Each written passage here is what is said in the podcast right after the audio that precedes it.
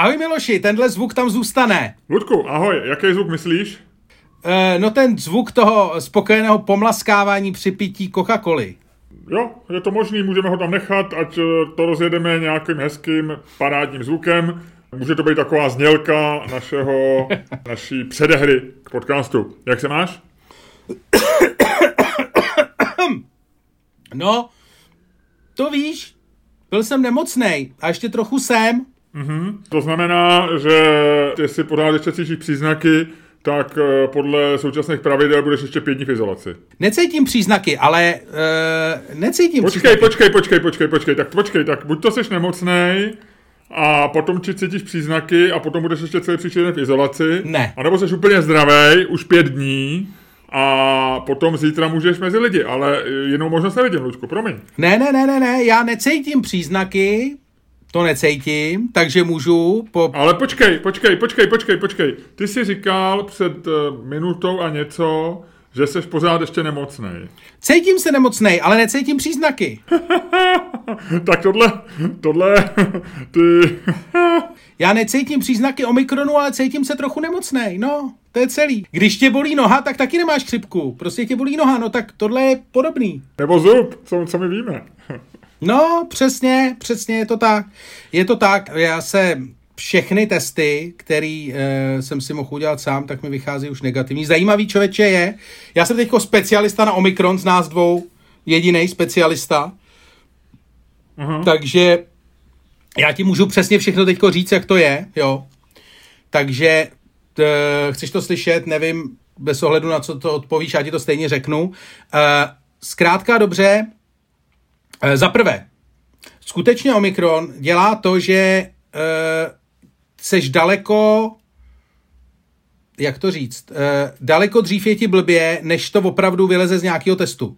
Že já jsem si poprvé udělal, jako že mi bylo blbě ve čtvrtek, udělal, dostal jsem antigen a PCR od doktora, v oboje nega. Pozitivní mi vyšel až v úterý a to už vlastně mi to nejhorší jsem měl za sebou. Takže to je, to je skutečně věc, kterou popisují lékaři a to se mi fakt stalo. Zajímavý je, že mi vlastně nic moc jako nebylo, neměl jsem vůbec žádný horečky a e, vlastně mi bylo jenom tak jako trochu divně. To je taky zajímavý. A pak je nejzajímavější věc, a to je boží, že jediný, co vlastně ten Omikron u mě detekovalo reálně vlastně furt, a co je věc, kterou, kterou jsem se pak spolehal při nějakém určování svý, e, svý choroby, tak je ten uh, výček um, antigenní test lízací, který jsem koupil na pilulka.cz za strašně peněz teda. Já ho mám taky. No a ten je ten jediný, se mi opravdu všechny, měl jsem mezi tím asi pět různých antigenních testů, který neukazovaly vůbec nic, ale tady ten výček uh, byl opravdu dobrý. Můžu vřele doporučit, jestli, jestli mě něco o mikro naučil, takže výček, uh, výček je opravdu dobrý. Až na to, že jsem se jako koukal a už je vyprodaný. A nevím, jestli se vám koupit, když všichni říkají, že, ta, že Omikron za chvíli skončí. Co myslíš? Ludku, nevím. Já si nejsem, za prvé nevím, jestli Omikron skončí, ale ve všech těch zemích, eh, kde byl před náma, už se křivka otočila, takže v Americe, v Británii jsem koukal a i v dalších zemích už eh, padá, už padá taková ta svislice, která šla předtím prudce nahoru, padá dolů. A samozřejmě eh, mám, mám velkou radost, že ti, eh, že ti nic nebylo, že se cítíš relativně dobře, že tě bolí jenom ten zub a noha. Ta velká otázka je, co bude dál. No, je to, snažil jsem se to trochu nastudovat, abych eh, ti trochu sekundoval, byť vůbec nespochybnuju to, že jsi větším znalcem na Omikron než já.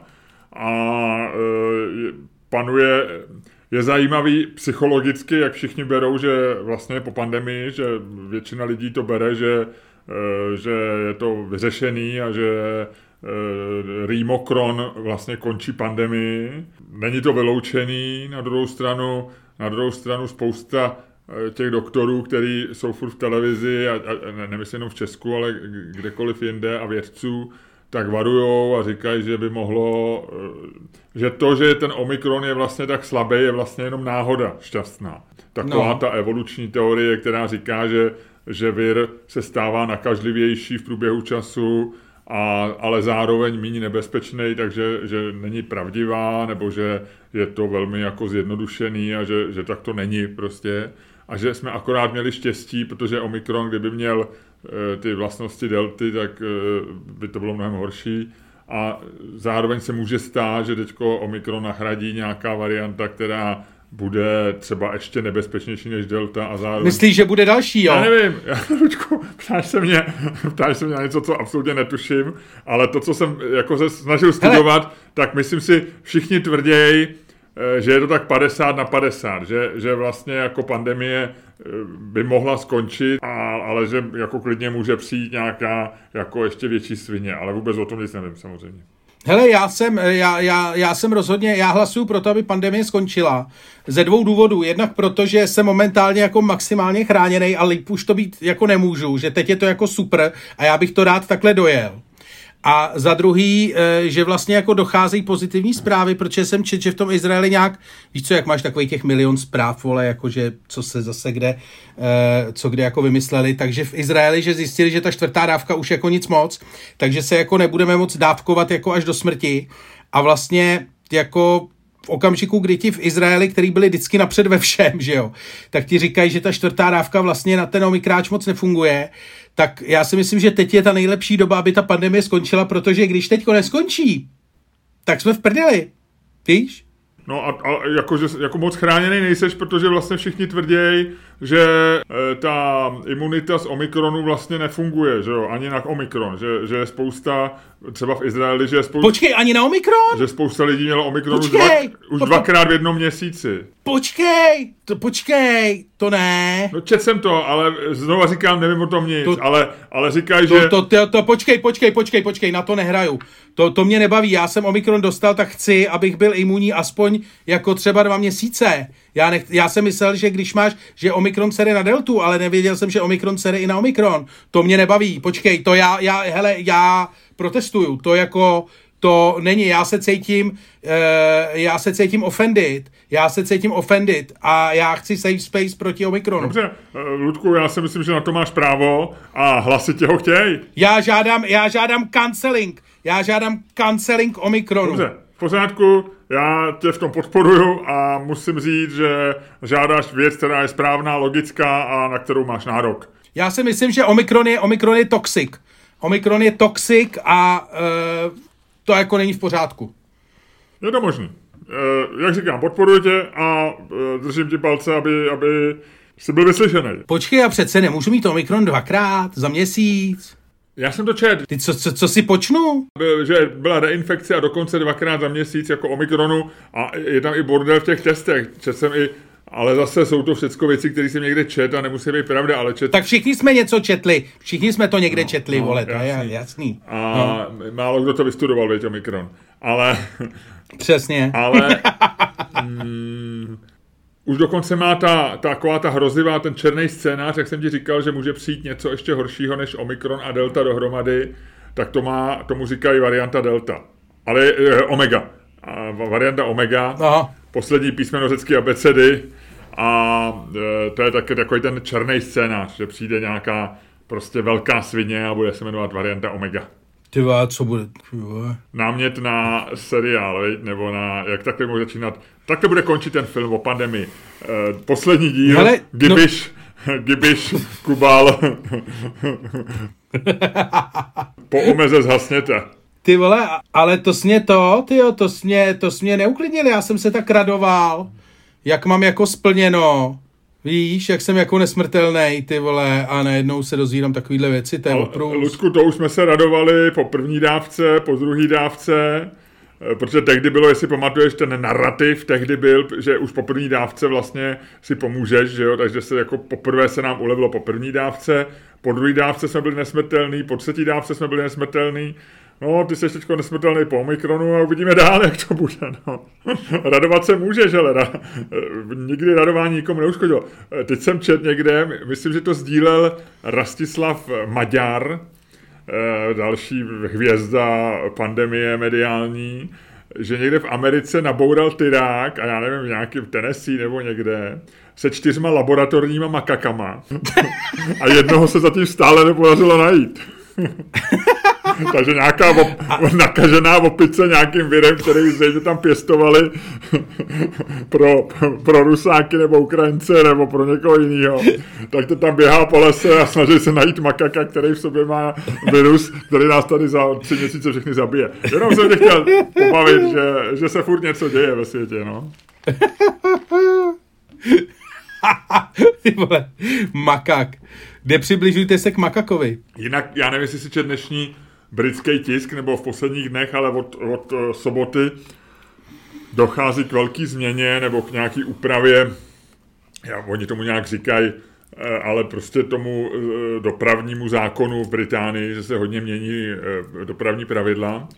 A je to velký krok, vlastně největší v historii, oni říkají ve prospěch cyklistů, že se cyklistům dává jako vlastně největší priorita dneska návrat silnice cyklistům, by se dalo říct, silnic cyklistům. Cyklisté jsou eh, přímo v tomto zákoně nabádáni, aby nejezdili na Ukrajinice, ale uprostřed silnice, uprostřed pruhu, protože v tom případě, protože jsou rovnocenýma účastníkama provozu a nutějí tím řidiče, aby je víc respektovali, než když jsou někde Ukrajinice, což je nebezpečný. Eh, musíš objíždět cyklistu metra a půl a bude říkat, že to budou velmi tvrdě stíhat, jsou tam nějaké nové pravidla. Na druhé straně cyklisti vůbec nesmějí na chodník, ale je tam jako v, to, v, tom, v tom pravidlu, jestli jsem to dobře pochopil, je věta, eh, pokud nezjistí, že silnice je opravdu nebezpečná, nebo něco takový. Jo, jo, pokud jo, jo. Se, takže mají to. Je tam nějaká určitá, že bys mohl diskutovat o tom, že se ti tam zdálo nebezpečný, nebo tak. Že pokud necítí vyloženě ohrožení na silnici, tak nesmí na chodník. To je dobrý. A snad v tom přímo v tom zákoně ne, je, nebo je to aspoň eh, v té infografice, kterou jsem k tomu studoval nebo viděl, eh, že nabádají k tomu takzvanému, to jo, tomu se říká tomu ten holandský chvat, že si máš otvírat dveře řidiče tou vzdálenější rukou. To znamená, Britové si mají otvírat levou rukou. Jo, jasně, aby si viděl. Jo, jasně. jo, jo. A nesmíš eh, to, což vlastně asi teď děláš taky někdy na skútru, a já to samozřejmě dělám, když jedu na kole, nesmíš jakoby podjíždět, nesmíš předjíždět pomalu. Ze spoda. To, to znamená, ani v koloně, když pojedou auta prostě na nábřeží třicítkou a ty budeš to švihat na kole vedle, nebo dvacítkou, tak ty by si neměl jet zpravo, ale měl bys je předjíždět jako vlastně z levé strany. Hmm, hmm, hmm. Což taky dává určitý Jasně. smysl. Ale jsem zvědavý, jak to dopadne. Takže velká změna, Lučku, říkal jsem to si... bude mrtvých cyklistů. Píšou tam přesně, že je určitě spousty cyklistů, spousty řidičů, kteří 30-40 let řídí nějakým způsobem a pro ně, že to bude docela těžký si zvyknout na nový pravidla. to asi jo. no, no tak to je dobrý, ty A to je jenom v celé Británii nebo jenom v Londýně? V celé Británii?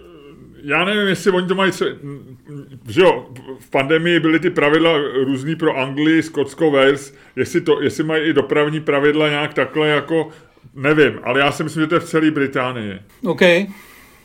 Budu si dávat pozor. Už se tam smí jezdit? No, no, no, myslím, že... Už se tam smí lítat. Nevím přesně, jak to je, ale oni mají uh, oni maj právě konec těch všech covidových opatření. Boris Johnson to vyhlásil, že ty jsi mi to říkal v minulém podcastu minulý týden a uh, myslím, že jsou, že budou v platnosti teďko nějak do platnosti. Částečně je tím kritizovaný. Jsou země v Evropě, říkají, že vlastně nikdy v Evropě nebyl tak velký rozptyl v, v přísnosti pravidel v pandemii jako tenhle teďko, protože například v Holandsku platí pořád velmi tvrdý opatření. Četl jsem vtipnou věc, že v Amsterdamu, já nevím, jestli to bylo i v českých novinách, já jsem taky četl v nějakých anglických, v Holandsku byl, byl, byl, byl velmi kritizovaný to, že můžou mít otevřený eh, kadeřníci a eh, jako manikúry a tyhle ty věci, ale musí být zavřený galerie a koncertní sály a tak dále. Jo, jo, jo, jo. jo. Tak uspořádali nějaký operní představení, a, ale kde ve, v tom publiku těm lidem dělali vlasy všem, jo? že to bylo vlastně, že ten koncertní sál jako změnili na kadeřnictví. Happening, no. Takže, jo, jo, jo, takže všichni jo, jo, diváci zároveň jako uh, jim dělali lidi vlasy a přitom tam na pódiu byla nějaká opera a zase nějaký muzeum v Amsterdamu starých mistrů otevřeli a seděli tam takový ty větnamky a dělali manikúry lidem, jo? takže si tam šel jako, mohl si, do galerie si mohl, ale musel si tam nechat udělat nechty.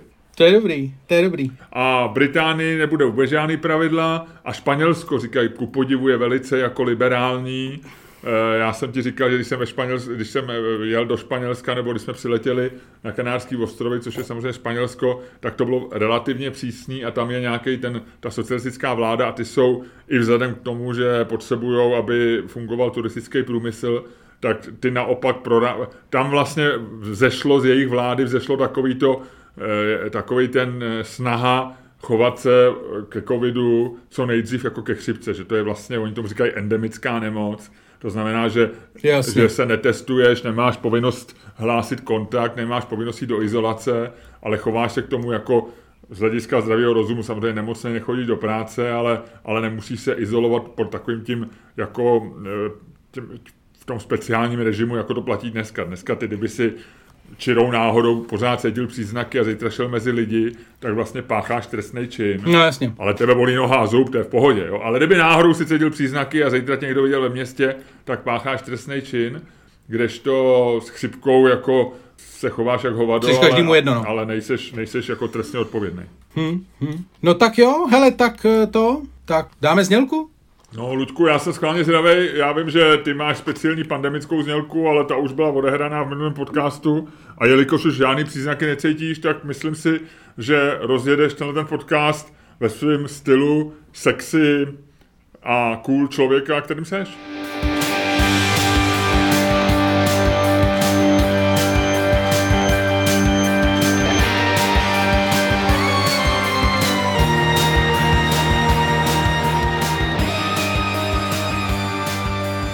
Pánové, posloucháte další díl fantastického podcastu z dílny Čermák Staně Komedy, který je daleko lepší, než si myslíte a kterým vás jako vždy budou provázet Luděk Staněk a Miloš Čermák.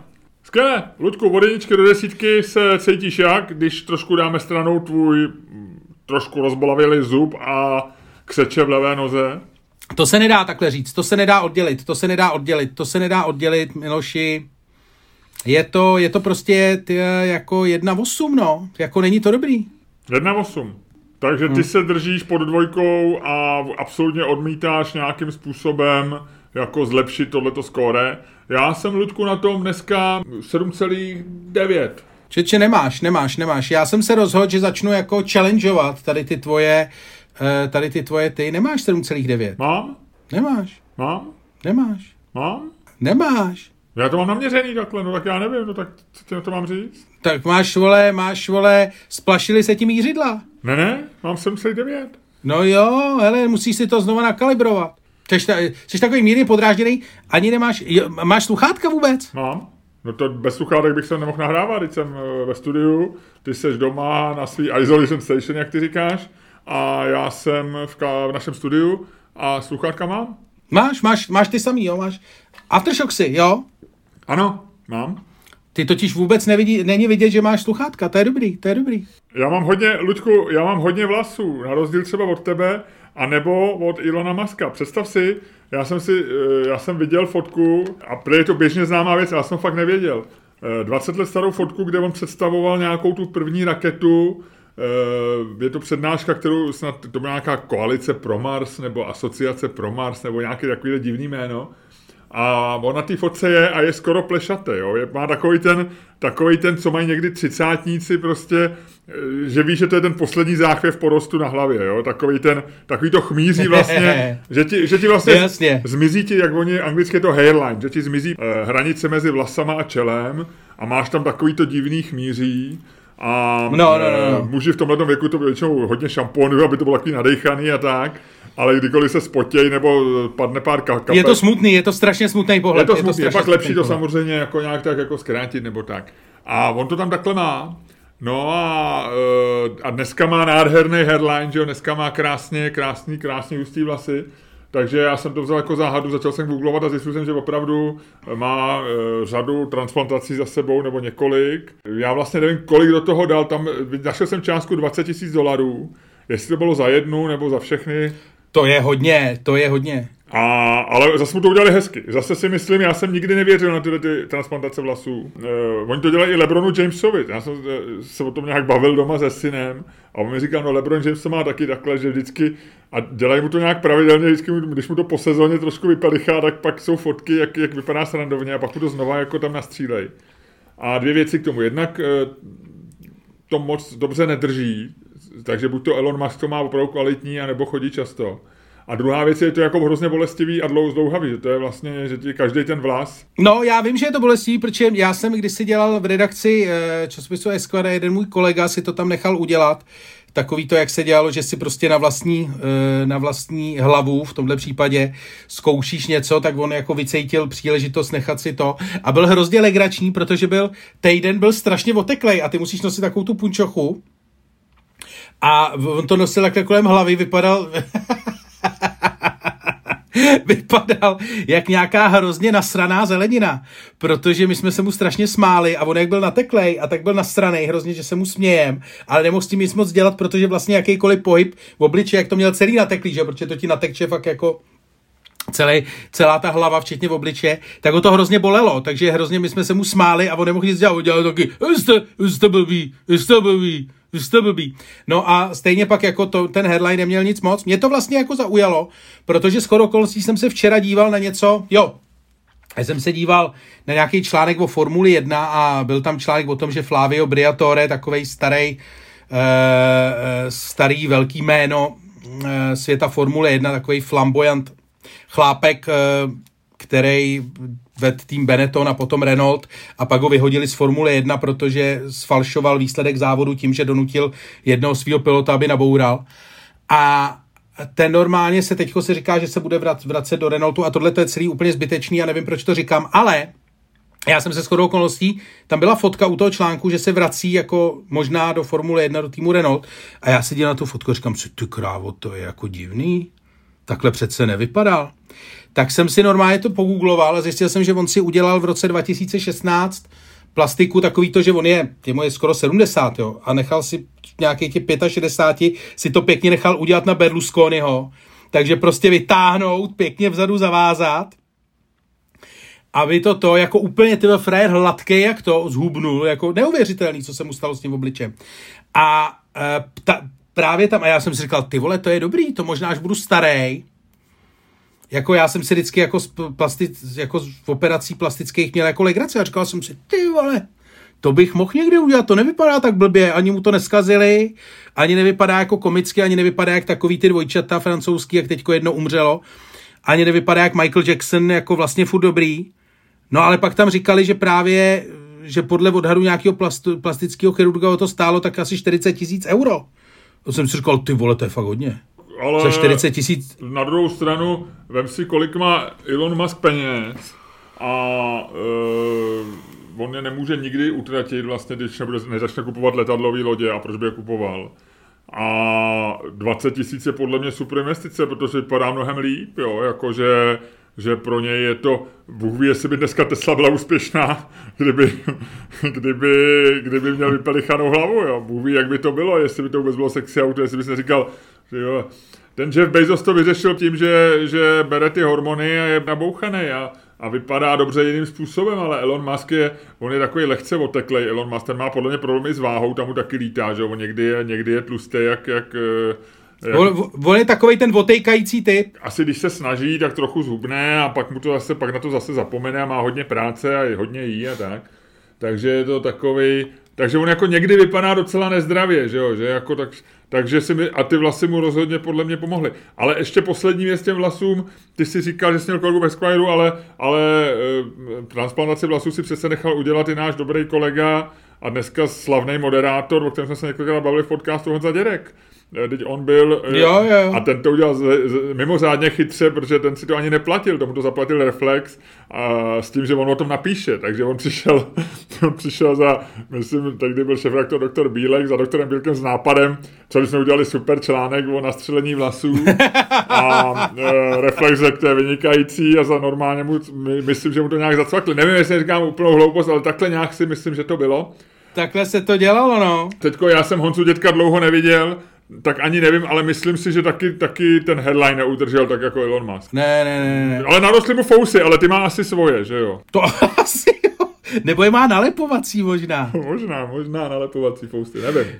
Ne, vůbec, tohle je strašně legrační. To, můj kamarád Samir Hauser si teď nechával dělat plastiku v obličeje. Říkal, že e, já jsem se mu hrozně smál a on říkal, že je to taková věc, že vlastně jako že od určitého věku je to vlastně jako status symbol, což vlastně jako je asi dobrá, dobrá ta a říkal jediný, že se bojí, že se mu tady udělá to, vole.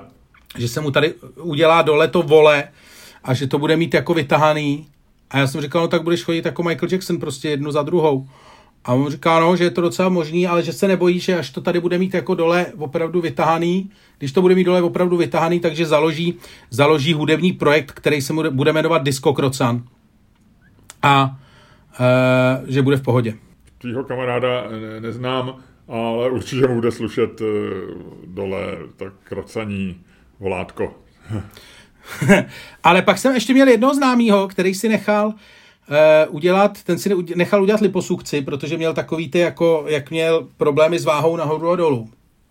A ona je to, asi je to známá věc, já o tom nic moc nevím, ale on říkal, že právě musíš, že důležitý je, že oni ti to vysajou, bolí to jak svině, a že pak musíš vlastně nosit strašně dlouho jako stahovák na to břicho. Aby se to jako, aby se to stahlo a nějak ty, ty tukové buňky, aby se tam znova nějak prostě jako při, přichytili a to jinak se ti to prostě jako nějak odtrhá a je to nějaký hrozně jako bolestivý a to.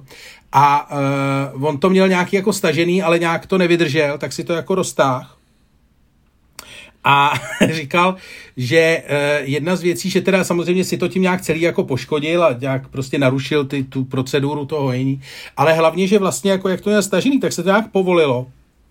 A uh, vlastně jako díky tomu mu hrozně otekly koule jako, že mu to spadlo celý do vanu. Tak, Ludku, pojďme chodit. dál, pojďme na nějaký jiný téma. Pojď, co, co, co ty říkáš vůbec tomu, že Karel Janeček eh, oznámil kandidaturu na prezidenta? Já nevím, proč jsi mě tak přerušil, já jsem, no to je jedno. ty ses nechtěl dozvědět nic o dalších těch, o chirurgických zákrocích? Mně vůbec téma plastických operací přišlo celý lehce bláznivý. Eh, já jsem eh, jenom o tom mluvil proto, že mě překvapilo, že Elon Musk má eh, dostřílený vlasy. Vlastně nic dalšího jsem se úplně nechtěl dozvědět. A už, ty, už to o tom, o tom voleti bylo pro mě trošku jako redundantní a dozvědět se, že někomu otekly koule po liposukci, já opravdu nepotřebuju vědět. Jo? Já, já jsem sice 7,9, To jsou prostě ale já nebezpečí, to, to jsou nebezpečí, který číhají na každýho muže. Já myslím, že ne, protože já eh, lipo, liposukci neplánuju a neřekl bych, že ji budu někdy absolvovat a doufám, že mi koule neotečou ani z jiného důvodu. Ale znovu se tě ptám, pojďme probrat trošku ty důležité věci, stalo se toho hodně. Máme dva nový kandidáty, pana Diviše, což eh, bylo pro mě nový jméno, je to nějaký podnikatel v IT a zároveň eh, sportovní moderátor České televize, což už samo o sobě je kombinace, kterou jsem neznal. To já ani nevím. Myslím, že kareldiviš.cz eh, chce být prezident. A druhým člověkem, který chce být prezident, je Karel Janeček, člověk, který ho my dva známe, my jsme se o něm i párkrát bavili, eh, a který ty si řekl, že by si byl méně rád, aby byl prezidentem než Andrej Babiš, což mě trošičku šokovalo. Nicméně stejnou větu jsem teďko slyšel velice často, eh, velice často i z jiných, eh, z jiných úst a z jiných twitterových účtů než z tvýho.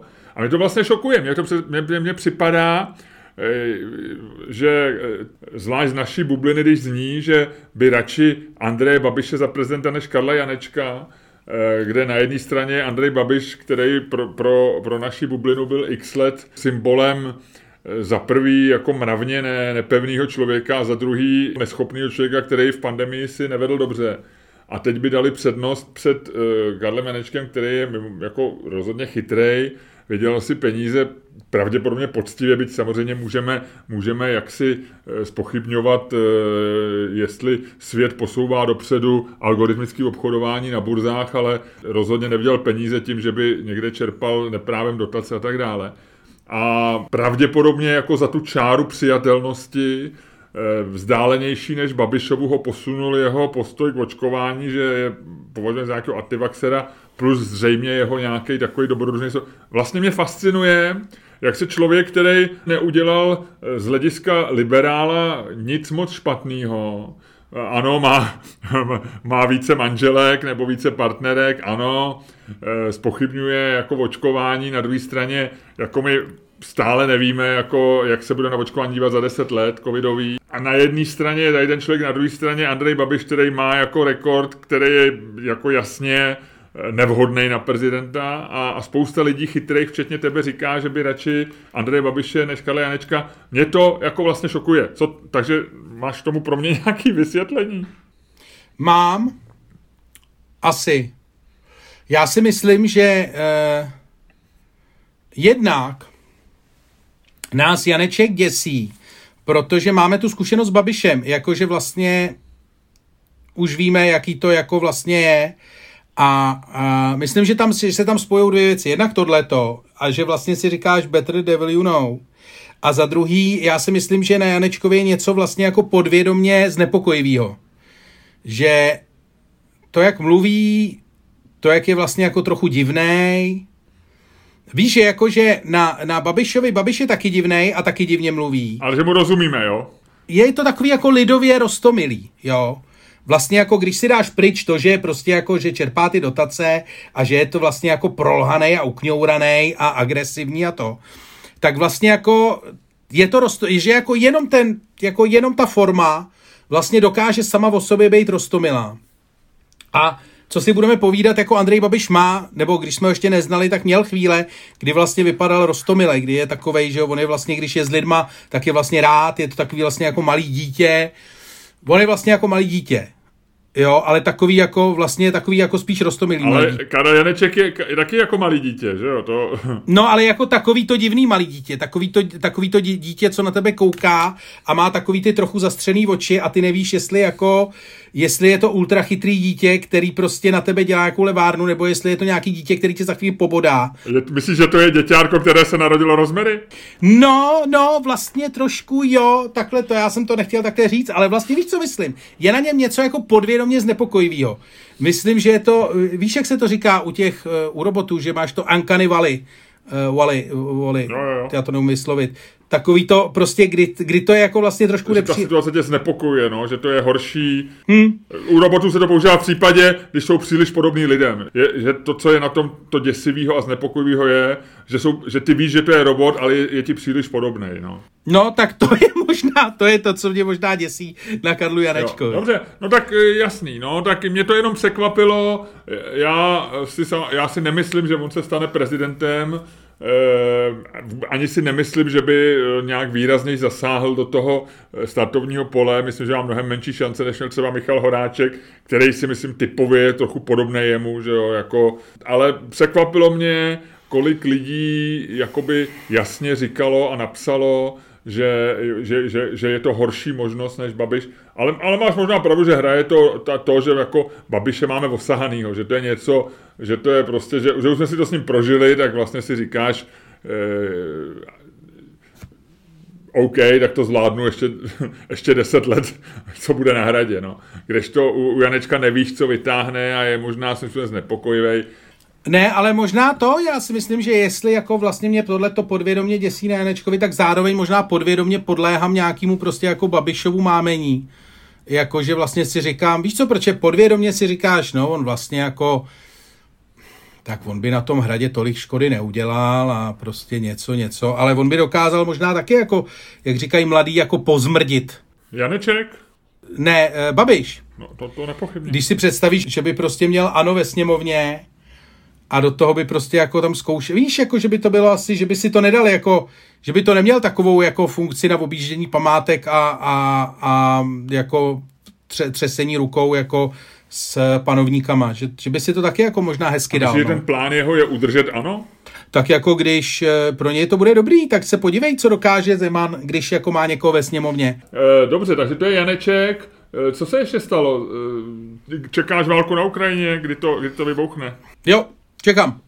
Je to každopádně, je to každopádně jako strašně legrační, protože po dlouhé době e, si myslím, že máme jako to, e, že máme takovou, jak se tomu říká, e, jako lekci z realpolitiky, jako že najednou vidíš, jak to vlastně jako víš, že to bylo takový to, že si věděl, kde je dobro a zlo, že ty, že ty hodní chtěli do té Evropské unie a ty zlí tam nechtěli a uh, hodní nechtěli být s Ruskem a zlí chtěli, ale vlastně bylo to docela jednoduché a teď, když se ty věci začaly jako trochu hejbat, a ty různé strany jako odkryly různé karty, tak najednou zjišťuješ, tyjo, že víš co, že Německo vlastně jako chce být s Ruskem daleko větší kámoš, že, že Biden jako, tomu je to vlastně všechno jedno, ten možná hraje nějakou, jako, nebo respektive on ne, on nehraje nic, on hraje to, ty vole, aby, eh, aby neusnul přes den, nebo naopak možná by ho nechali odpoledne vyspinkat dvě hodiny. Ale jako tam se možná hraje o nějaký jako další úplně jako jiný geopolitický šachy, takže je to jako zajímavý, je to jako, je to jako hezký. Mě teda Německo překvapilo, mě Německo poctivě překvapilo, e, tím, jak vlastně jako se do ničeho nehrnou a, a, a dělají jako, že vlastně potřebovali ten plyn a zbytek, zbytek ne to. Ale jako jo, myslím si, že válka vlastně jako spíš bude, než nebude, no. Co ty? Já nevím, já vůbec e, zase nevím, já jsem viděl e, na Netflixu film Mnichov, o kterém jsme se bavili a ten je, e, řekl bych, celkem aktuálně zařazený do nabídky novinek na, e, na Netflixu. Pojďme to nechat do přepichové zóny. Samozřejmě já jsem tam viděl určitý paralely a je to, pro nás je to zajímavý, protože my jsme my, my, my, my si můžeme tam jako transponovat jako Československo v 30. letech jako Ukrajinu v 20.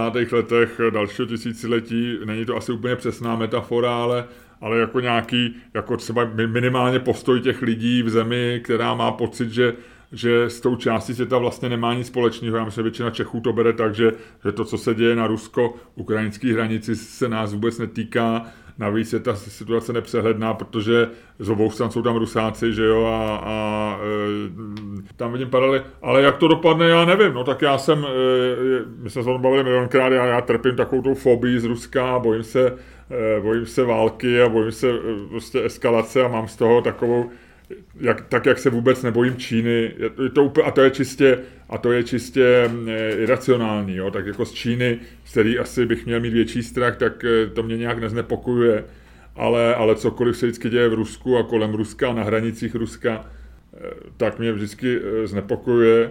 Pobavil mě Petr Fiala, který říkal, že Rusko by mělo vědět, že jsou určité hranice, Eh, za které nesmí zajít. Jo, jo, jo, jo, jo. E, tak tam si samozřejmě poznamenávám, že se jim říká státní hranice a že Rusko za ně velmi často chodí. E, tak jsem z toho tak jako trochu znepokojený a vlastně to ne, mě to jako nebu, ne, nebudí ze sna, ale ale je to věc, na kterou není ani přemýšlet pro mě. Uh, Ludku, tak mi řekni, pojď, řekneme si, co nevíme, uh, jestli pro mě něco máš. Já jsem si koupil knihu uh, od Simona Singa, která se jmenuje Kniha kódu a šifer a je tam historie šifrování. A jsou tam jako takový ty nejstarší, uh, nejstarší způsoby šifrování. a absolutně, jakože takový to, že starí Číňani šifrovali způsobem, že napsali na e, nějaký kus papíru, šifru, tu pak zalili do vosku a celý to spolkli, e, respektive takhle kódovali, to je ještě takový jako docela dobrý, to muselo být pak takový smutný, smutný, když dostali průjem a tak, ale do toho se pouštět nechci, protože ty nemáš tady ty, ty rád. Ale nejlepší šifra starověká, kterou jsem objevil, nebo nejlepší způsob jako zašifrování vzkazu, je z 16. století a popsal ho Giovanni Porta. Aha. eh, celý to obsahovalo vajíčko na tvrdo. Vajíčko na tvrdo? Jo. Byla to normálně zpráva, kterou si napsal do vajíčka na tvrdo. A jakým způsobem? Eh, vzal si, prosím tě, inkoust, vyrobený z jedné unce kamence a pinty octa. A Porta tvrdí, a já bych to fakt chtěl někdy vyzkoušet, ale ne, nevím, co je unce kamence a, a pinta octa. Ale normálně Porta tvrdí, že když si to napsal jako tu zprávu na vajíčko, takže na té skořápce nebyla vidět, ale když to vajíčko voloupal, tak byla vidět Aha, na tom bílku. Tak to je zajímavý. Takže prosím vás, jestli, jak se říká takový to, neskoušejte to doma, tak prosím vás, vyzkoušejte tohle doma. To by mě fakt zajímalo, jestli to funguje a jestli je to čitelný. Ale je to, má to být inkoust vyrobený, Porta tvrdí, z jedné unce kamence a z pinty octa. Pinta octa je hodně, ne? To je prostě skoro Pinta je víc než půl litru, anglická pinta samozřejmě to víš, když chodíme na pivo, tak eh, je to takový ten... No to je 0,4. eh, Pinta je přes 0,5. Jo, jo, jo. Ne. Pinta jo. je víc než... Já žiju v domění, že je to méně než půl litr. No. Oni jsou jakoby dvě pinty. A je, je, a je, už je to tady, už je to tady. No, oni jsou dvě pinty, a, ale pinta piva je podle mě víc, já se, jsem se vždycky plet, jo. Ano, eh, pinta je 568 ml. Je to víc, protože on je to, že jo, takový ten český půl litr, ale až úplně po okraj, že jo, proto oni to nosí tak plný ty ty. Já no, vím, já Ale vím, pak já je ještě jedna pinta, to je nějakých, jak ty říkáš, 482, ale a to je, jestli je to americká pinta, je prostě rozdíl mezi americkou, anglickou pintou, oni tomu říkali nějak imperiální, že jo, jako že celý, je tam, mají v tom bordel jako ve všem, ale pinta piva je každopádně víc než, než půl litr piva a e, vlastně Britové hrozně os- oslavovali loň, loni, že budou znova prodávat víno v pintách. Vím, vím, vím, vím, no. Že to nebudou sedmičky, ale že to budou pinty, což je menší trošku. A e, jak říkal Churchill, známý alkoholik, pinta šampaňského je to ideální, je ideální míra láhev v pinta. E, k obědu pro dva a k večeři pro jednoho. To je hustý. No takže každopádně nevím teda, kolik je tahle ta pinta, protože to je Salto Porta, takže Ital, nevím. Ale zajímalo by mě teda ocet a kamenec a napsat na vajíčko a zajímalo by mě, jestli to bude k přečtení, protože já si myslím, že to bude Kdyby rozmazané. dávali, jak občas se prodávali i eh, vařený vajíčka, tak kdyby tam bylo za komunistů, by tam komunisti jsou svině, veď. Ne, ne, ne, to by bylo lepší, to by bylo, víš, jak jsou v čínský, jak se prodávají takový ty, ty štěstíčka, jak si, to, jak si to roztrhneš a je tam nějaká ta, tak si představ, že si voloupeš vajíčko a tam je třeba, Zítra zemřeš, no, protože jsem otrávený. no, tak, tak vidíš, tak to si nevěděl, To viď? jsem vůbec nevěděl a je to samozřejmě fascinující. Eh, Já mám pro takovou jako drobnou stečku, eh, existuje, a docela mě, nevím, jestli to, jako určitě to i v Česku, ale nevím, neznám výsledky, ale existuje něco, čemu se říká korpus a to je takový to, eh, jako vlastně databáze používaných, používaného jazyka. English, Oxford English Corpus je dneska 2,5 miliardy slov, Oni neustále berou jako články z internetu, berou knížky, co vychází a tak. Je to vlastně jako aktuální Kolik to je? myslím, že mají v databázi 2,5 miliardy slov. Jo? OK. A vlastně zkoumají, a jedna z věcí, co jsou zajímavé, je četnost. Jo? Tak je 100 nejpoužívanějších slov, tvoří 50% tady těch slov. Jo? Což je strašně zajímavé, to, to je pro, podle mě strašně moc. To znamená, z té 2,5 miliardy slov je 1 čtvrt miliardy 100 základních slov. Jo? Takže když se naučíš 100 slov, tak vlastně e, polovině slovům budeš rozumět, což mi přijde hrozně vtipný, nebo jako nepřekvapivý. To je Paretovo pravidlo na super drogách. Hezky. A deset nejpoužívanějších slov, který ti můžu říct, to je nej, vůbec, víš, je nejpoužívanější slovo? A je to včetně všeho členů, teď jsem ti napověděl, Nějaký D? je to D jako člen určitý, druhý nejpoužívanější je být, to be, třetí je to, čtvrtý je of, pátý je and, šestý je neurčitý člen e, eh, sedmý je in, osmý je that, eh, devátý je have. A desátý je I, jako já. A tady těch deset slov Tam je všechno. a tady těch 10 slov je 25% všech slov v tom celém korpusu, což je zase taky ohromně vysoké číslo. Eh, Teďko ti chci říct ty věci, které nevíš a které jsou docela zajímavé. Jestli bys věděl, jaký je nejpoužívanější přídavný jméno, Vůbec nevím. good, jako dobrý, Jasně. a bad, jako špatný, je až 23. Takže lidi radši mluví o dobrých věcech, než o špatných. On je to samozřejmě asi daný tím, že good je v takových těch good morning a good night a have a good day a tak. No. Nejpoužívanější sloveso, eh, to si možná pamatuješ, to je druhý nejpoužívanější slovo vůbec a to je to be, jako být. Jasně. A nejpoužívanější podstatný jméno, a to mě hrozně překvapilo, na to bych nikdy nepřišel, je čas, time. Proč? Ludku, ptáš se, ptáš se uh, zbytečně, nebo jako hloupě, nebo ne hloupě. Nedokážu odpovědět proč, ale je to tak. No to já se netam hloupě, vole, to ty nemůžu odpovědět, vole. Jako přestaň tady na mě, tyho, mě tady blameovat. Já jsem prostě jenom zvědavý. Já jsem prostě jako zvídavá duše. Já se ptám, ty vole. Já to, já, já jsem se ti omluvil, když jsem řekl hloupě, ale ptát se proč, já nevím proč, to neví nikdo. Prostě tak to je, to jako kdyby si se ptal, proč je nejčastější barvou takže ty se ptáš, že když, když se ptám na něco, co nikdo neví, tak se tam hloupě? Jak si myslíš, že došlo ty vole k veškerému pokroku? Ha? To, to, byly, to, to, bylo na lidech, jako jsem já, vole, který se ptali na věci, které nikdo nevěděl a snažili se na ně přijít. Okay, já... A lidi jako ty, kteří říkali, ptáš se hloupě, to nikdo neví, vole, proč na to ptáš, když to nikdo neví, vole. Ty normálně pokroku bránili. Ty seš normálně, vole, brzda pokroku. Já držím palce, aby se pokrok posunul díky tomu, že ty se ptáš, proč time je nejčastější nejčastější eh, podstatný jméno používaný v angličtině. Eh, já ti jenom říkám, že na to se asi nedá odpovědět. Asi se lidi často ptají, jaký je čas, what time is it, eh, nevím, nevím proto jsem to celý uvedl tím, že to je strašně překvapivý a nemám proto žádné vysvětlení. A zajímavý je, což by, mohlo se, což by mohli protestovat samozřejmě feministky, ale je to daný tím, že, že podstatný jméno man je nejen muž, ale i člověk, tak man je sedmý nejpoužívanější eh, slovo v současné angličtině a woman je až čtrnáctý. No jasně, to je známka systémového patriarchátu, to je jasný. Tomu rozumím vy. To je systémový sexismus, si... ano.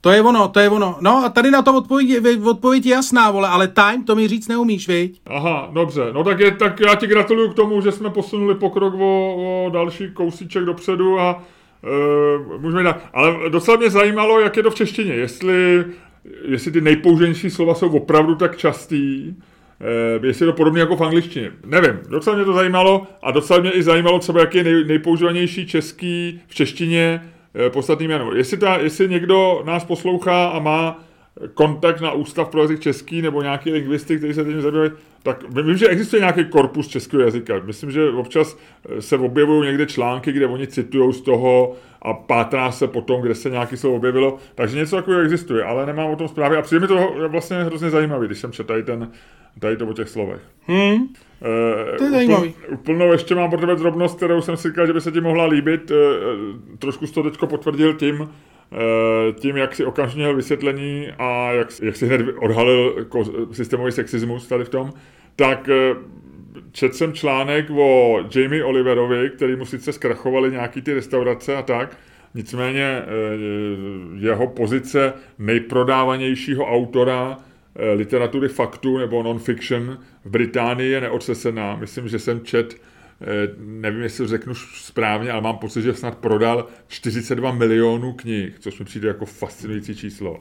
Napsal, já nevím, asi 30 kuchařek nebo kolik, nebo spolu napsal, má samozřejmě celý tým, který to vytváří, je mu 46, je, je to titán literatury faktu. To, co je zajímavé, je, z čeho udělali dneska článek, je, že ve svém týmu má dokonce několik lidí, kteří se zabývají kultur, jsou specialisty na kulturní apropriaci. On tomu říká offense advisors, má lidi, kteří čtou ty jeho recepty a s kterými on konzultuje recepty a oni vlastně tam hledají, jestli tam nemůže vzniknout nějaký problém, třeba rasový nebo kulturní, nebo... Ty vole, to je hustý. On má normálně čuchací psy? On má normálně čuchací psy? Přesně, má čuchací psy, eh, protože jídlo se ukázalo, že je jako takový minový pole kulturních válek, protože tak jako dneska už nemůže Černocha hrát ve filmu člověk, který si namaže saze na obličej, protože v tu chvíli už jakoby uráží, uráží Černochy a bere ještě práci černoským hercům a tak dále a tak dále tak tady v,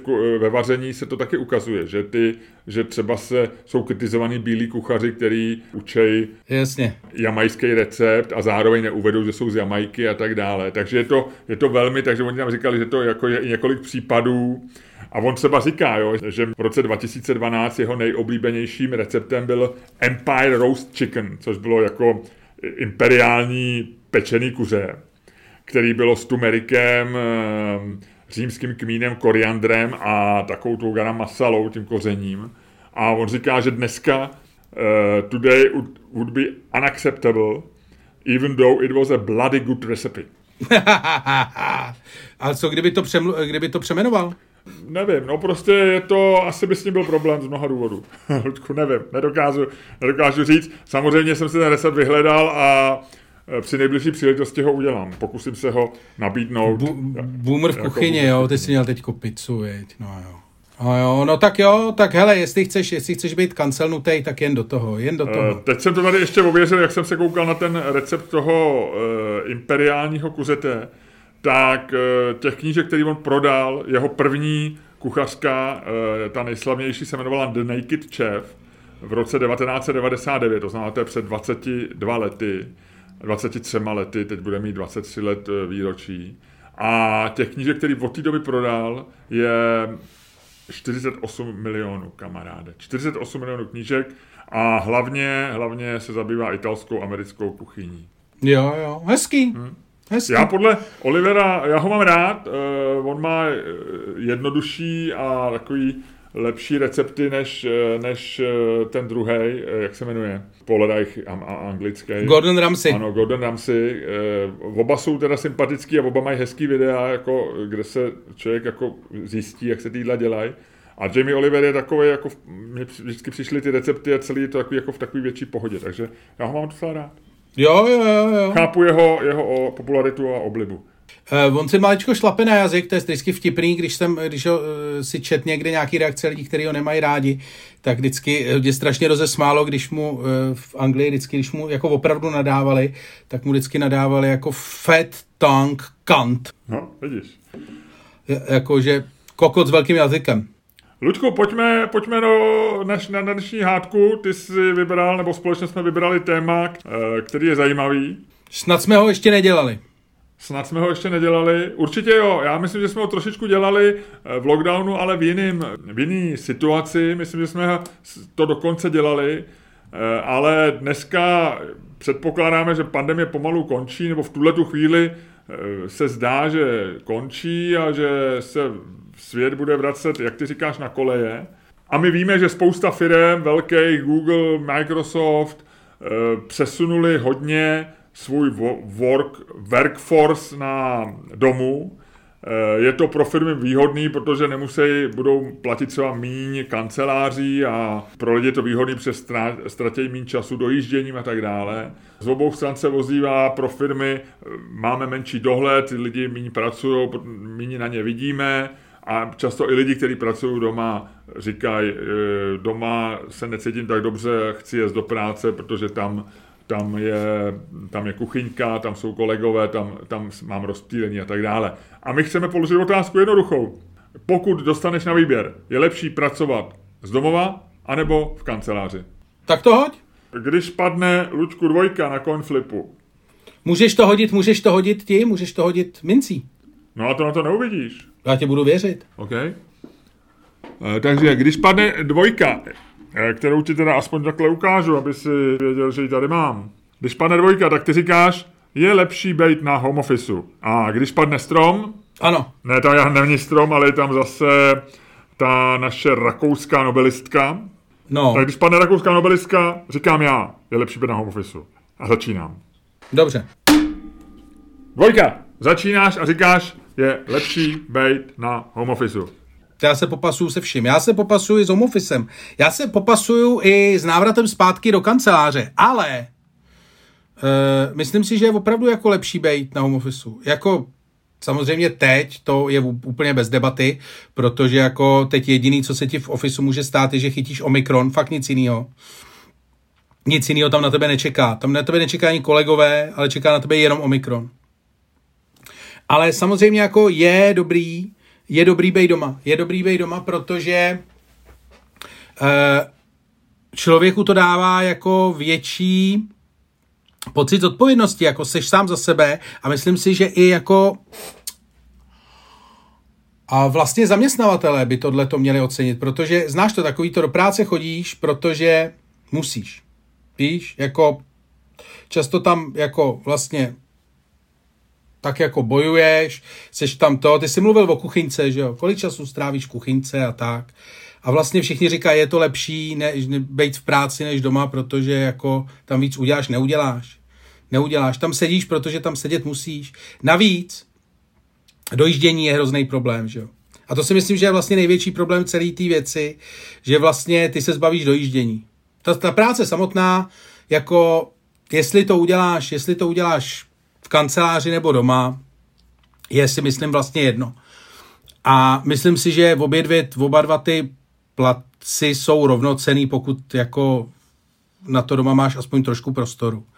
Ale myslím, že to dojíždění je vlastně jako e, šílený. Vem si, že pokud do, dojíždíš do práce půl hodiny každý den, tak to máš hodinu denně, to máš pět hodin týdně, to máš vlastně skoro den za měsíc.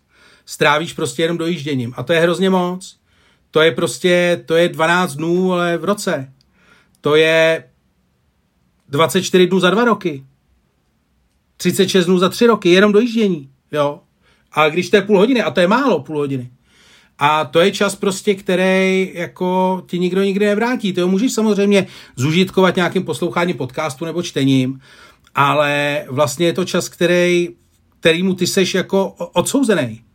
A za který ty nedostaneš peníze, který nemůžeš vlastně jako nějakým způsobem modulovat podle vlastních potřeb, vyjma toho, že se můžeš rozhodnout, jestli si budeš číst knížku nebo poslouchat podcast, nebo jestli půjdeš pěšky, nebo pojedeš autobusem, ale jinak vlastně se s tím nedá nic dělat. A to si myslím, že je vlastně jako největší, největší peklo.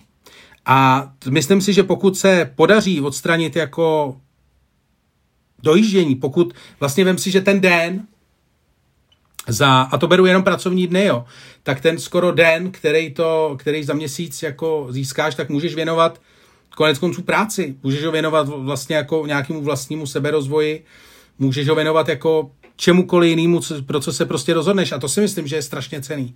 Takže můj argument jako nebudu řešit, protože na to nemáme ani prostor. Jako vyřešit, jestli seš víc plodnej práci nebo doma, jestli je lepší pracovat že existují samozřejmě takový ty, že mladí lidi spíš chtějí pracovat z práce, protože tam mají kamarády, čím jsi starší, tím vlastně tě ty lidi víc serou a méně ti scházejí a vlastně jako je méně potřebuješ. To jsou takové ty věci, které se dají použít, ale můj hlavní argument, na kterým budu stavět tuhle tu debatu, je fakt to dojíždění. Je fakt zachránit prostě ten den z měsíce prostě pro sebe. A den je hrozně moc. Jestli jsi už eh, domluvil, tak eh, ano. Musím říct, že mě překvapilo, jak slabý uh, argument si zvolil a jak slabou věc. Uh, samozřejmě dojíždění... Hele, ne, ne, ne, počkejte, to, co jsme si řekli o tom, že mě nejdřív budeš posuzovat předtím, než to... Nic takového jsme si neřekli. To, Nic to, takového jsme si neřekli a ty si, my jsme si řekli to, že ty, že, že ty budeš dělat to samý a to je normální způsob debaty. Já za to nemůžu, že padlo, že začínáš ty. Eh, jenom ty si mě překvapilo, že jsi zvolil ten způsob, způsob argumentace, protože dojíždění je vlastně ten jakoby problém, který je samozřejmě nejvíc iluzorní. Za prvé, každý dojíždí jinak, někdo může pracovat pět, ty si můžeš najít práci, která je pět minut od tebe, můžeš si najít bydlení, který máš pět minut od kancelářské prostor a můžeš dojíždět hodinu, někdo dojíždí tak a někdo jinak. Pro spousty lidí je dojíždění naopak důvodem, proč chtějí chodit do práce, protože to je něco, ten, ten problém psychologický je, eh, že práce doma nemá jasný hranice. Jo? Ten, ten, proč se jako kritizuje z psychologicky, a teď to neříkám jako argument, je, že ty vlastně nevíš, kdy přesně začínáš pracovat. Takže se doporučuje, tak jako já chodím ráno běhat, někdo neběhá, tak vlastně ta cesta do práce je nějakým takovým jako, jako takovou jasnou čárou, která ti řekne, teď opouštím prostor, kde se cítím dobře, kde mám lidi, co mám rád a kde jsem si dal snídani, přecházím do práce.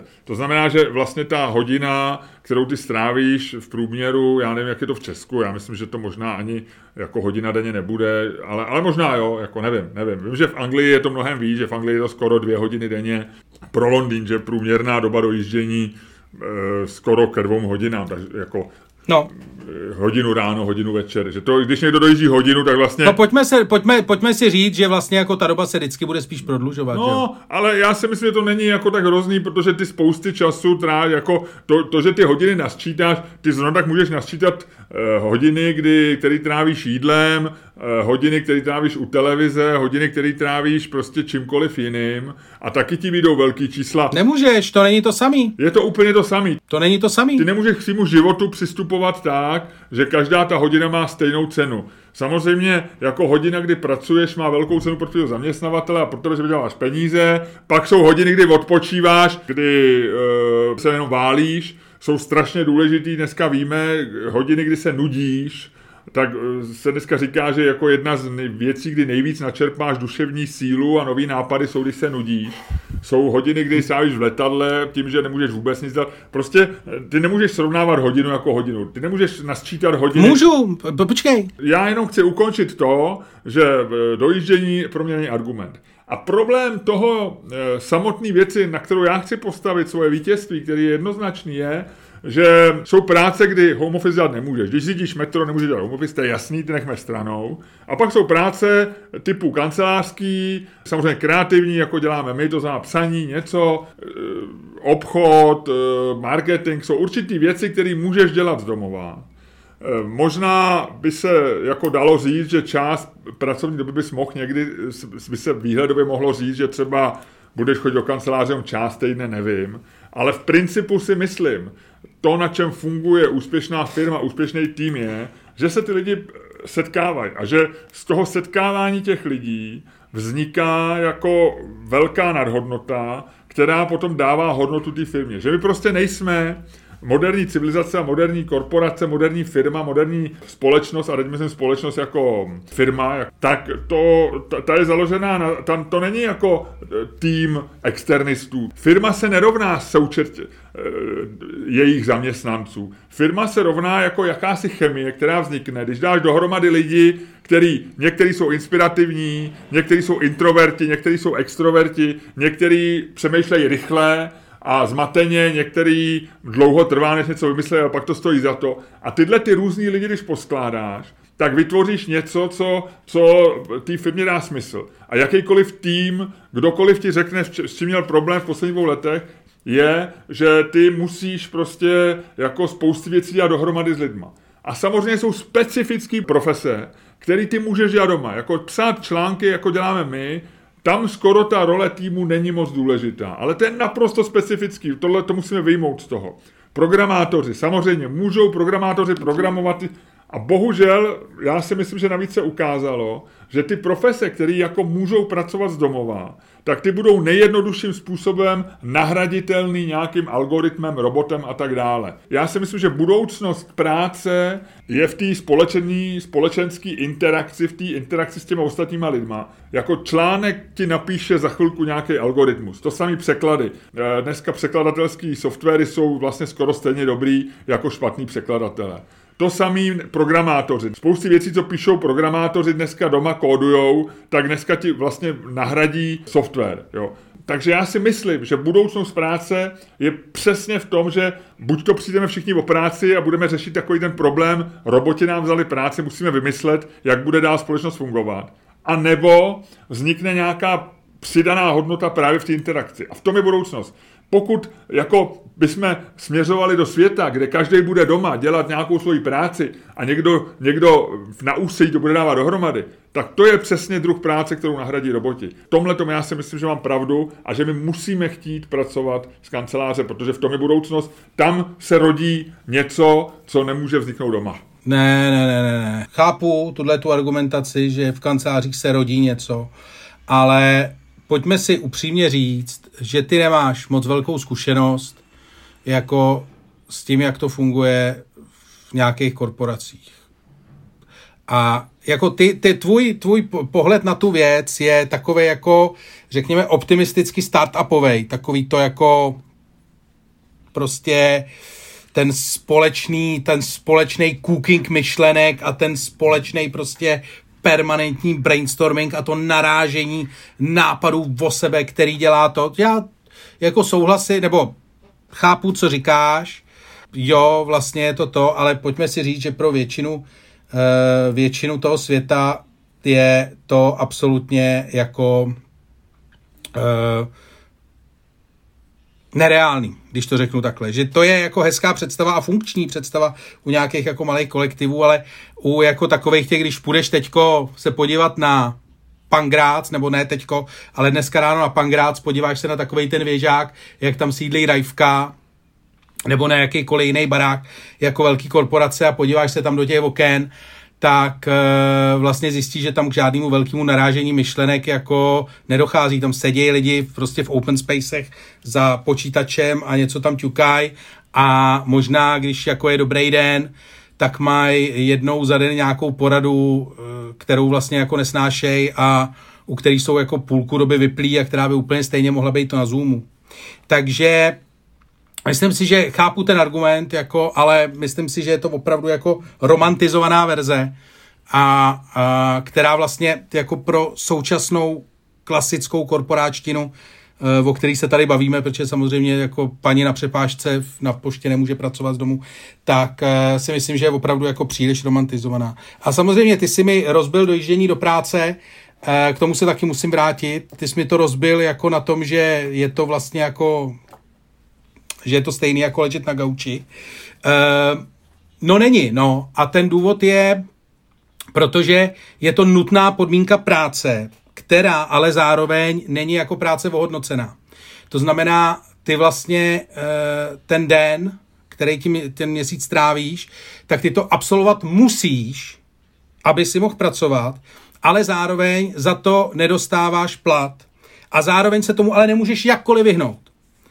Uh, což je prostě jako zásadní problém s tou věcí a tímto samozřejmě se dostávám k tomu, že to není jako ležení na gauči, protože ležet na gauči si můžeš v pondělí, nebo v sobotu, nebo v neděli, nebo v pondělí, když seš na home officeu, tak i v úterý a ve středu a přes den, ale a můžeš ležet na levém boku, můžeš ležet na pravém boku, anebo se můžeš na ležení na gauči vysrat, kdy chceš a jít běhat, ale jako dojíždět do práce prostě musíš každý den v daný čas a, a proto to není, že jo. A ta věc jako souvisí s prací, ale u většiny těch profesí není jako práce zaplacená, což si myslím, že je prostě argument pro to, aby se to, kde to je jenom trochu možný, aby se to prostě skrečlo.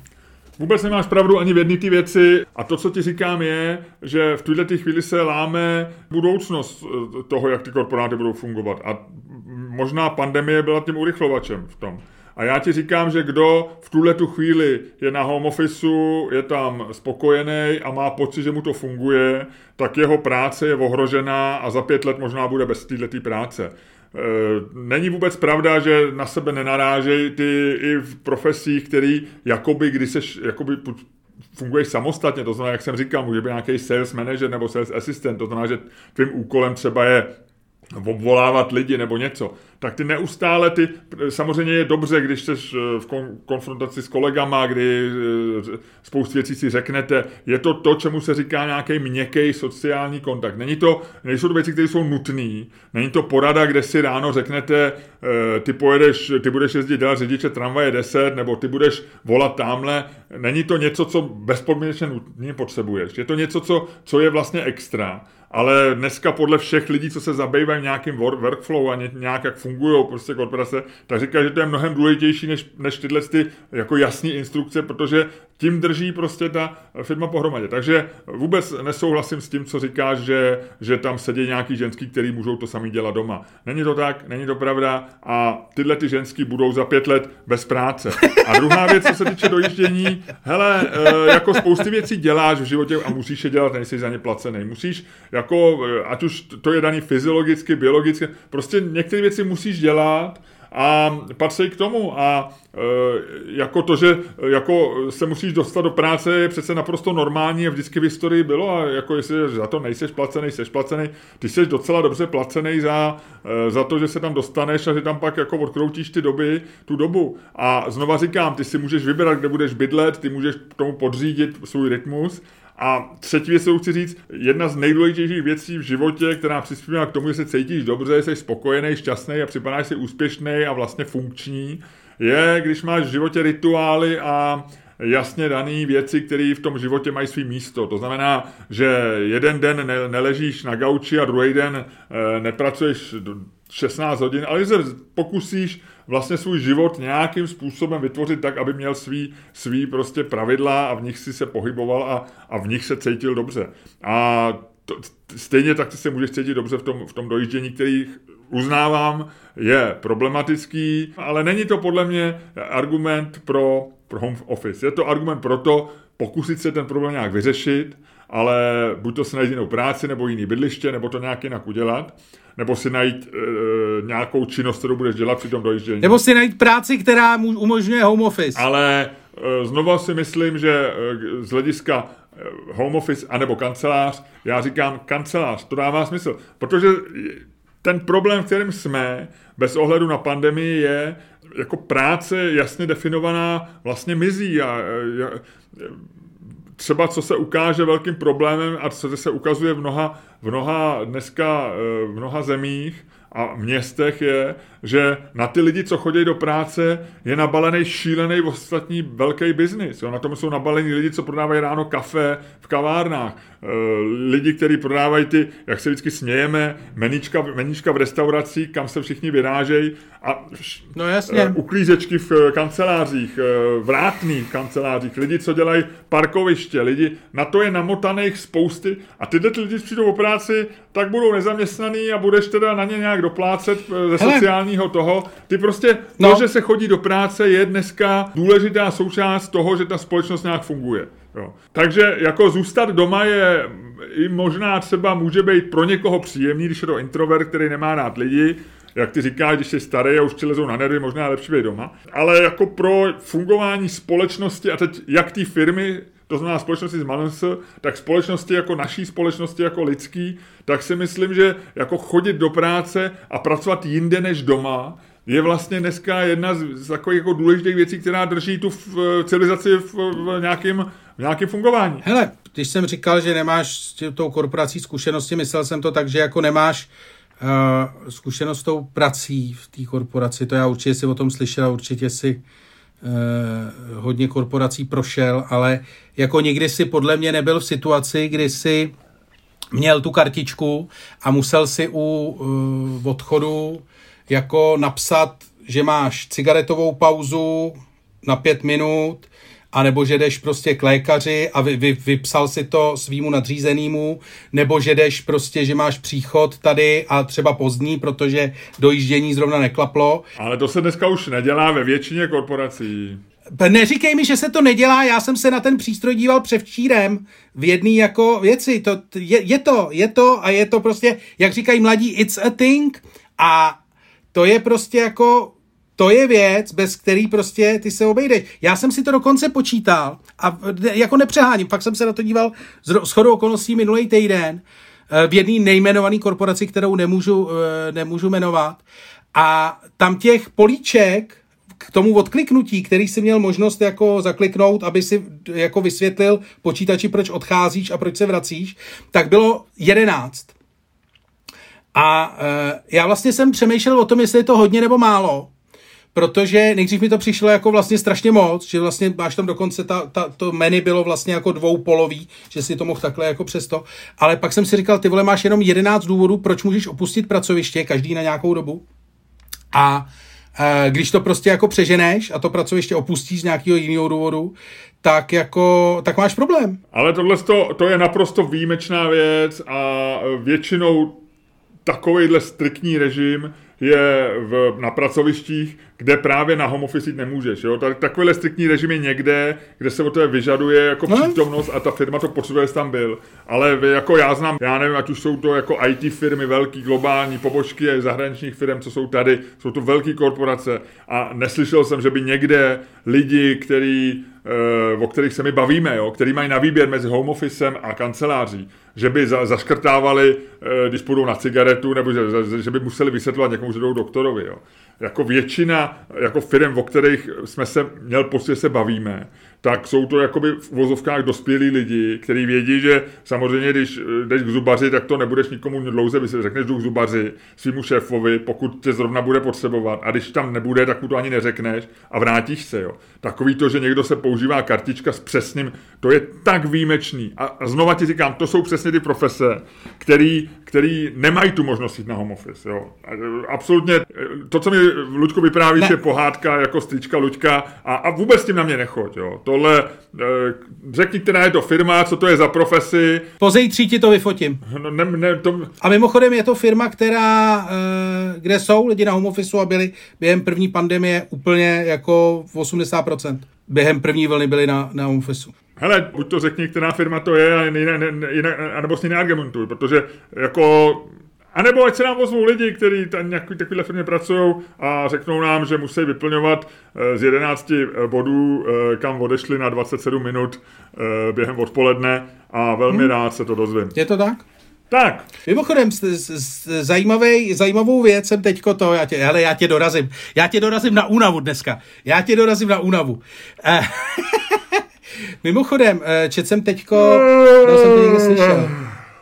No jo, hele, už, už, už, už měli z posledního. A Luďku, uvědom si, eh, že já jsem v kanceláři a ty jsi na home office v tomhle vysílání. Právě, to jsem chtěl taky říct, že tady je toto. Ale JP Morgan, že jo, americká, americká korporace, která Eh, měla lidi na home officeu, tak teďko vyhlásila, a to je zajímavý, a tady vidíš, že to jako není tak jako romanticky, jak ty říkáš, tam jejich šéf vyhlásil teďko, že se e, mají vrátit do práce, pokud jako... No a navočkovaný, jasně. A navočkovaný, no.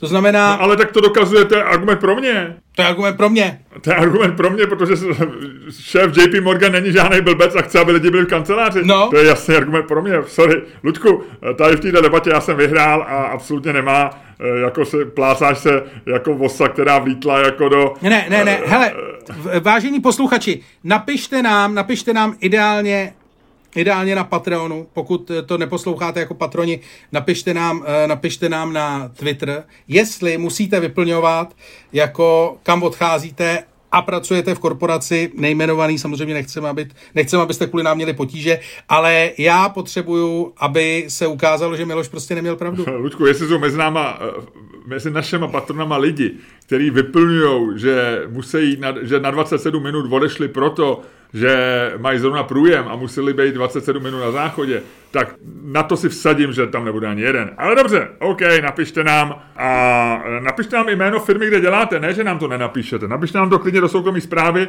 my budeme velmi důvěrný, ale e, zajímá mě to, protože to je, Luďku, pohádka strýčka Luďka. A buď tak hodnej a s touhletou větou se já loučím s posluchači a poprosím tebe, jako cool faktora naší dvojce, aby si ukončil dnešní podcast.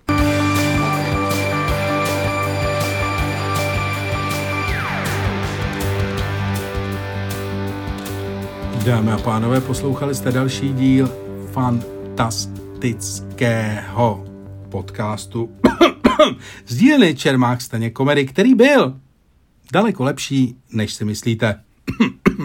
a který vás jako vždy provázeli Luděk Staněk. A Miloš Čermák. Hele, Luďku, já si myslím, že to je fajn. E, děkuji ti za krásné asistování, byl to s tebou podcast, jak má být. Sice to dělal z home office, ale myslím si, že, že to bylo fajn. Jenom mi řekni. Takže chci říct, že počkej, chci říct, že já jsem jako nahraditelný z nás dvou. Zatímco ty, protože jsi to dělal z kanceláře, tak nejseš, jo? Ne, tohleto, v tomto případu se to nedá říct, protože to, co děláme, je naprosto specifický a to moje pravdu neplatí, protože oba máme naprosto přesně danou, definovanou roli a ani jeden z nás není nahraditelný, bohužel. Ale spíš mi řekni, ty si vážně myslíš, že... Patreon.com lomeno Čermák, Staněk, komedy.